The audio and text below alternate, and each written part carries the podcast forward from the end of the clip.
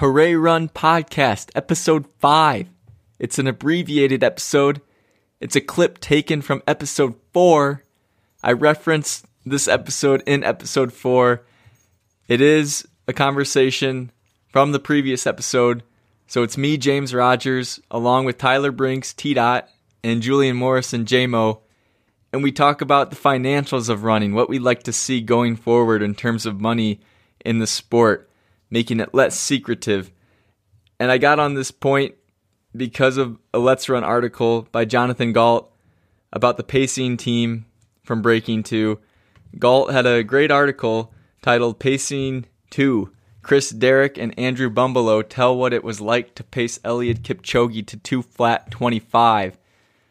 Recommend the read. Early on in the article, Gault writes Both men were excited by the idea and accepted immediately.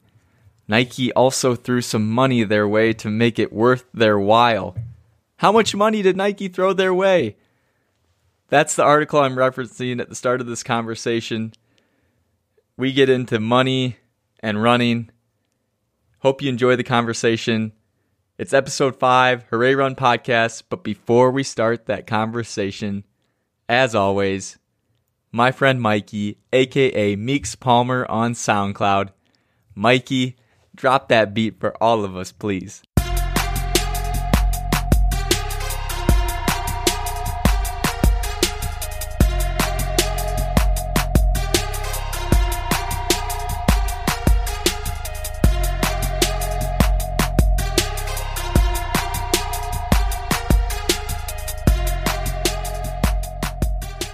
At the start of that Let's Run Pacer article, Derrick and Bumbalough, it talked about Nike forking over a hefty amount of money to the Pacers too.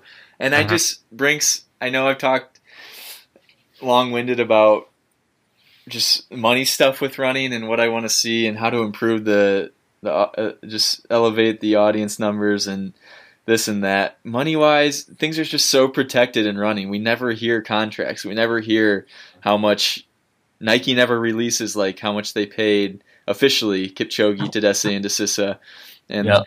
right away in the Let's Run article, yeah, they forked over a lot of money. How much money? Tell me how much money Nike yeah, gave right? the pay. Yeah. Did they each get hundred k to do this? Like we love the money talk. That's what we get yeah. in NBA and all the pro sports. We know what LeBron makes every year, and it's incredible sums of money. And I want to know like the reasons behind running super secretive money talk. Like, why do, why can't I know how much Galen Rupp makes per year from Nike? Yeah, I saw a, I saw a tweet that a writer had to get consensus from like four different agents to get a gauge on like how much Kipchoge was getting paid to show up, and it was agreed that it was around five hundred thousand dollars to just yeah. race, and that's I love that. Like, I want to know more. And it said if he broke two, he'd get an additional one to one point five million dollars. And I just want to know the incentives of it all and yeah. how much Chris, how much did, how much did Chris Derrick really make to pace? Like, I want to yeah. know the numbers, and I want to know,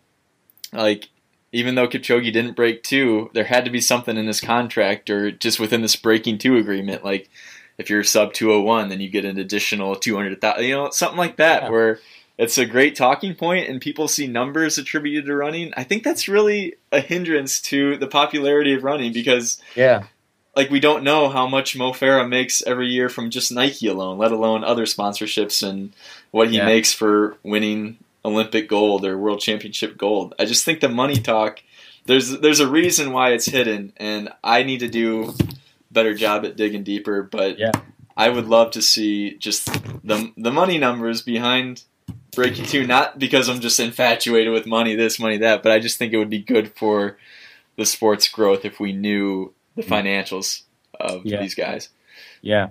And on the women's side too, just talking about all the we know the course bonuses that marathoners get for dipping under a certain time or getting a world record and like Mary Keitany brought home a lot of money for her London marathon. Mm-hmm. But tell me like what's in her Adidas contract what does she get for breaking the women's only world record? Is it like 500k to a million? It's just something yeah. I'd, I'd, really like to know. What do you? Yeah. Not to. I want to wrap this up soon. Don't want to keep you guys up too late on Eastern time, but just your thoughts on. I'm kind of rambling about the money, but would you have liked to seen more of the financials from Breaking Two?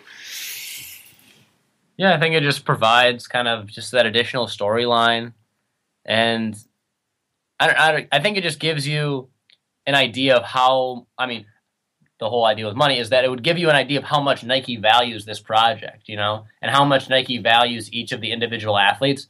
Like, how important is having Chris Derrick, Andrew Bumble? How how important is it to have each of these 18 Pacers, and how much does Nike appear to value them? I mean, it it could be I mean, obviously, like twenty thousand to me is like a pretty good amount, you know. But like, you oh, have yeah. Kipchoge making, you know, five hundred thousand, half a million dollars to to appear, even, you know, and to, and to um, pursue and to attempt this endeavor, you know. But like, how much, you know, like did it like fit? Uh, I mean, Chris Derrick and Bumbalough said they that it did it fit better into their schedule and Lopez Lomong's schedule and you know like Bernard Lagat's schedule. I mean, he's like retiring, so like it fits better to these schedules than it would for.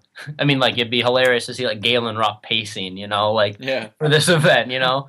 But you know, like I wonder, you know, and they don't have to tell me if they approach Galen Rupp or whoever, but like it's still interesting to see, you know, how much they see, like, and and do they pay each of the Pacers a different amount? I mean, I yeah. just kind of curious, you know, did do you, does Chris Derrick get an incentive for being the captain of his three person team with Andrew Bumbalough and Sam Chelanga and himself. Like, yep.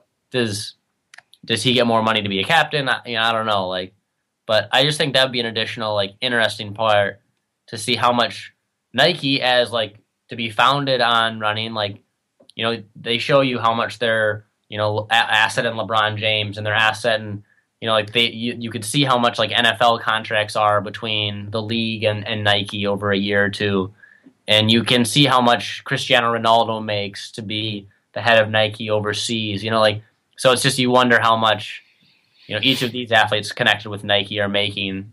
You know, in in Nike's original form. Yeah, um, it, it's not. I'm not saying it's gonna get anywhere near NBA salaries or yeah, no, it doesn't. Or soccer players, but just like people use that, people uh, you know pursue professional sports because they know what kind of money they're going to make but with running it's just like yeah. okay if i reach this tier if i reach like the top 10% of american distance runners like i kind of want to know how much i could make and uh, i don't know like jmo you're a fan of the sport you keep up with it. Wouldn't you like to you kind of be interested in what the boston marathon paid galen rupp to show up and race right?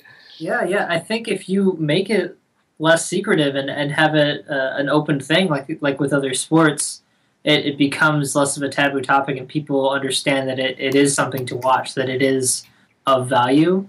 I think when you hide it like this they try to paint these athletes like like heroes which i you know to many they already are but then you get into the money talk and i think that people say, well, you know, once they start getting paid, they don't look as good, which is totally false. I mean, this is what they're doing. This is what they're spending their days training for. What their their sport is. They're professional athletes, just like a professional football player, basketball player.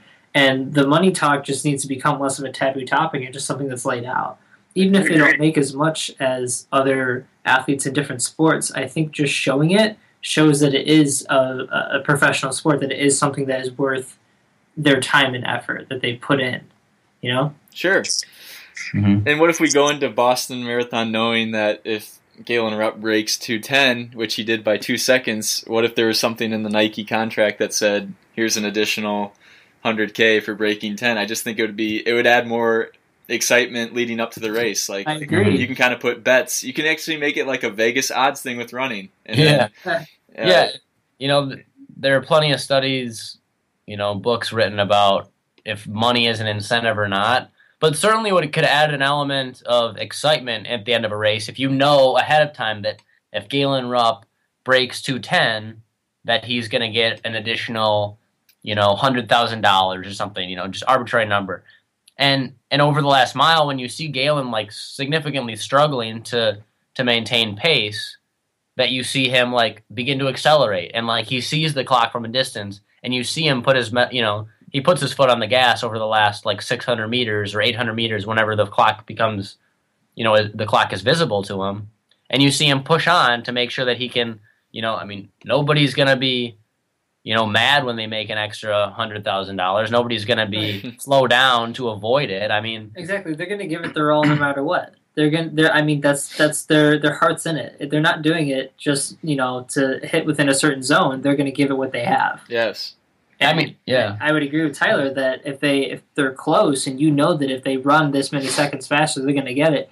I, would like to think most people be cheering for them. Mm-hmm. They got nothing to lose. They're just fans, you know. Especially when it's a marathon course and and everybody is often so, uh, you know, spread out across the course, and you know, I mean, that can get boring. It can get, you know, you you lose interest a little bit when you see an athlete who's, you know, they're a minute behind, they're two minutes behind, you know. But if you add, you know, like the incentive to be you know, if you, Julian is running by himself for the last like kilometer in his 10k, you know, his he has personal pride on, on the line. You know, maybe he's fighting for you know a qualifying standard and it's really qualifying standard or something. Mm-hmm.